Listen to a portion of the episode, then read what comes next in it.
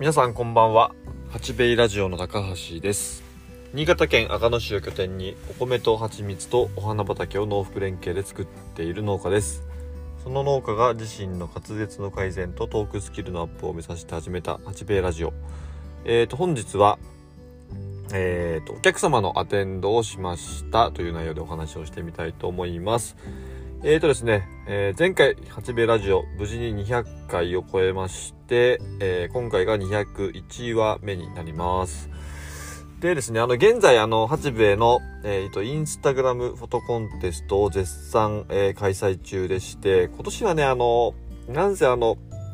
お盆以降、雨が非常に多いです。えっ、ー、と、ひまわり畑、えー、まあ、無事に咲いたんですが、えー、どうでしょうね。開花中の6、7割、下手すり8割ぐらいは雨が降っているのではないかなというぐらい雨が多いです。まあ、そんな中でもですね、あのー、先週の日曜日、えー、まあ、ちょっと新聞掲載もあったおかげもありまして、えー、すごい人手がありました。えーとですね、ちょうど日曜日ですね、1週間前の日曜日、土曜日に新聞掲載になって、え、翌日の日曜日ですね、あの、まあ、すごくいい快晴だったんですよ。で、その日は、あの、キッチンカーも呼んだりして、えー、割とそのイベント的というかですね、あの、本当に観光地のひまわり畑とまではいかないんですけども、まあ、それに近いようなちょっと演出もしながら、えっ、と、私も朝から、えっ、と、お昼過ぎぐらいまでずっといたんですが、ひっきりなしにね、やっぱ車が入って、ってきていた印象があります。常に10台以上の車がいて、まあ、出ては入って出ては入っての繰り返しなので、何とも言えないんですが、その日一日で1000人ぐらいもしかしたらお客様いらっしゃったんじゃないのかなっていう風なことを思わせるぐらい人手がすごかったです。で、そのインスタグラムフォトコンテストの方にもですね、どんどん作品が上がっておりまして、えっ、ー、と、上がった作品をですね、八兵衛の、えっ、ー、と、そのインスタのアカウントの方で再度、えー、リポストするんですが、えー、今日現在で、今現在ですね、で200を超えました。200作品を超えました。で、去年の、えっ、ー、と、作品を、まあ、振り返ってみるとですね、231作品だったんですね、確か。なので、あの、まあ、残り、えっ、ー、と、明日日曜日ですよね。28、29、30、31、4日、5日あるはずなんですが、まあ、間違いなくそこは、えっ、ー、と、去年の作品は、えっ、ー、と、超えてくるのではないのかなと。まだね、リポストできてない作品も、え、まだたくさんありますし、どんどん上がってきてますので、え去年の作品数は、え超えてくるんではないのかなというような、えっ、と、嬉しい予想が立っております。えっ、ー、と、ご参加してくださった皆さん、えー、そしてですね、インスタグラムご覧になってくださっている皆さん、本当にありがとうございます。で、えっと、今日の本題に戻りますが、えっ、ー、とですね、今日実は、まあ、あの、個人名ちょっと出せない、まあ、出しても、あの、わからないんですが、あの、まあ、えっ、と、八兵衛を始めた当初からですね、あの、まあ、フォロワーさんとして、えー、まあ、蜂蜜だったりお米をですね、定期的に購入してくださっている、方がですね、東京からちょっと、えー、いらっしゃってくれました。えっ、と、もともとまあお子さんが、えっ、と、いら、いらして、まあ、その、まあ、虫だとか、そういうのが好きな子供で、えー、まあ、あの、東京の方でもですね、いろいろそういうの見に行ったりもするんだけれども、まあ、どうせであれば新潟の方もいつか行ってみたいというような、えっ、と、メッセージなんかを、何年か前からですね、ポツポツといただいておりました。で、今年の夏前に、えー、いよいよですね、ちょっと今回、えー、新潟行こうと思いますと。で、その際、え、ー、と、どこかでその、まあ、見学できる時間があればお願いしますというようなメッセージをいただきまして、えそれが本日、えまあ、ちょっと天気がね、なかなか心配だったんですけども、もう今日に決めて、えっ、と、一昨日ぐらいかな、調整して今日に決めて動きました。すごくね、あの、いい天気に恵まれたというか、あのー、まあ、日が出たり、たまに雲が出たり、でも雨は降らなかったりで、そこまで暑くなく、炎天下でもなく、まだかといって、あのー、まあ、寒いような、ね、雨降るような天気も、でもなくですね、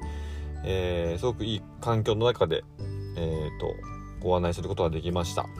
で、まあ、どういうふうに、ね、案内したかというと、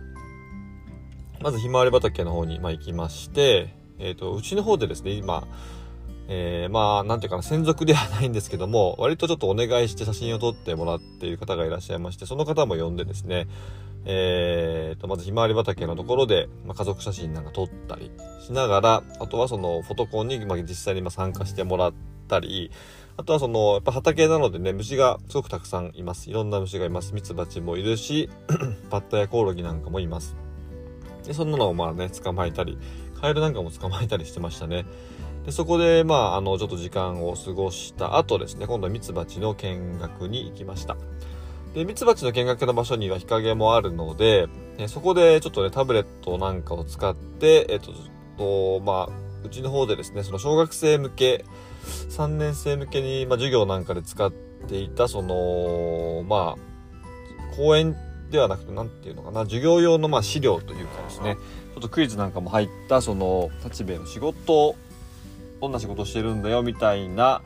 えー、まあ、簡単な座学みたいなものをね、10分から20分ぐらい行って、ミツバチの見学をしてもらいました。で、実際その 巣箱を開けて、えー、蜂を見てもらったり、直接ですね、指で その、蜜豚からちょっと蜂蜜を取って食べてみるみたいな体験ができたり、えー、とても喜んでもらいました。でその後はですね、えー、ちょっと田んぼの方に移動しまして、その水中水生昆虫っていうんですかねあの水の中で生きている昆虫今日見つかったのはコウイムシとかゲンゴロウとかあと水カマキリなんかが見つかったんですけども本来ねあのうちの田んぼを来てもらうつもりでいたんですが、えっと、八兵衛の田んぼはですね割とその平場といって平らな平地の整備されたところにえー、大体まとま、まとまってはいないんだけども、あの、たくさん、たくさんでもないか、えー、平場と言われる場所に、うちの田んぼはほぼほぼあります。なんですが、そういった平場っていうのはもう水路が、え、ー、と、まあ、コンクリートで、えー、もう整備されていたりとか、割とその、まあ、水生昆虫が住むにはちょっと住みづらい環境なんですね。えー、それはいくらその農薬を減らしたりとか、あのー、なんていうのかな。うん、環境に優しい農業をしても、ちょっと、まあ、周りがそうではない環境がすごく多かったりもするので、住めないことはないんだけれども、なかなか住みづらいというところで、え、ー、と、私が、あの、農業を始める1年、その前の年にですね、1年間農業研修をさせていただいた、坂上山美子農産さんにちょっと、えー事前にですね、連絡をしておいて、あの、そこにはですね、無農薬、農薬を使ってない、一切使わないですね、あの、山の水で作っている田んぼがあります。で、そこに、どうせであれば来てもらって、あの、まあ、うちの田んぼでないのは申し訳ないんだけれども、まあ、そこで、その、まあ、水彩昆虫をですね、あの、見て、触って捕まえてもらえたらというところでご協力いただいてそこに来ましたでそこでですね、あのー、いろんな虫を捕まえたり水の中に入ってもらったり遊んでもらいながら、本来ね、そこからまた移動してうちの田んぼでその蜂蜜散歩を見てもらうつもりではいたんですが、ちょっと時間の関係もあったのと、まあどうしてであればね、移動時間もったいないから、そこで、そのね、山彦農産さんの田んぼで蜂蜜を任せてもらおうと。そうすればドローンもそこで見れるので、で実際そこで、あのまあ、捕まえた虫なんかを、で遊びながら、まあ、そこでドローンを飛ばして、蜂蜜の散歩を見てもらうというような体験をしてもらいました。で一旦そこでね、あのまあ、今回の、ま、テンドは終了になったんですが、すごくね、あの感想としては、えー、っと、まあ、なかなか、あのできない体験体験をですね、いろいろできてもらえたのではないのかなというふうに思っています。特に都会から来られる方は、えー、なかなかね、そういった緑の中で遊ぶたり、その、まあ、歩き回ったりとか、触ったりっていう、あシチュエーションがないので、あのー、まあ、我々はね、いつもそういったところにいるから、うん、気づかない部分もあるんですが、そういった我々から見ても結構、まあ、新潟にいてもできない体験が、いろいろできたんじゃないのかなというふうに思っていて、結構その手応えというか、あ、面白いし楽しんでもらえるなというような感触はすごくありました。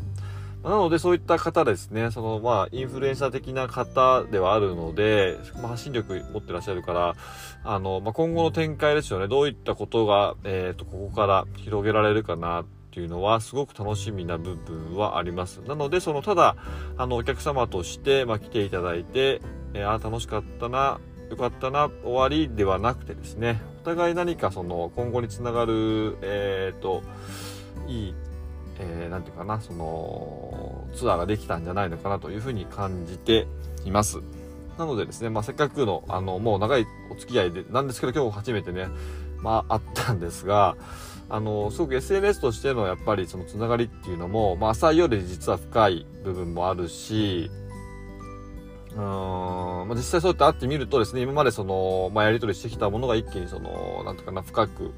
深掘りできたりとかもして、まあ、侮れないなってすごく感じました。し、やっぱりその、都会にないものを、やっぱり新潟で体験してもらうっていうのはすごく、まあ、面白いなと思うので、まあ、新潟に限らずですね、あの、いろんな場所、全国いろんなところがありますから、まあ、そういった、あの、地元の人がやっぱり気づいて、気づけていない部分っていうのは実は宝がすごく多いのかなというふうに感じています。まあ、なので、まあ、今後ですね、その、何か、うん、そういったことでですね、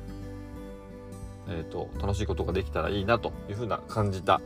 そういうことを感じた、えっ、ー、と、今日の一日でした。本当にあのね、お子さんもすごく喜んでくれたのは良かったですし、やっぱり本当に人が喜ぶ顔っていうのは、あの、元気もらえるなっていうのも思いましたね。ひまわり畑なんかにいても、やっぱりその、ね、なんだろう、元気になる花っていうこともあってですね、いろんな方がやっぱりニコニコしながら、あの、喜びながら笑いながら、あの、スマホでシャッター切ったり、普通にね、一眼レフのカメラ持ってきてパチパチ撮ったりしてるのを見ると、あよくやっぱりやってよかったなっていうふうなことはあの本当綺麗事じゃなくてね思うようになりましたなのでやっぱりあのまあ、仕事は仕事としてきちっとまやりながらもですねそういった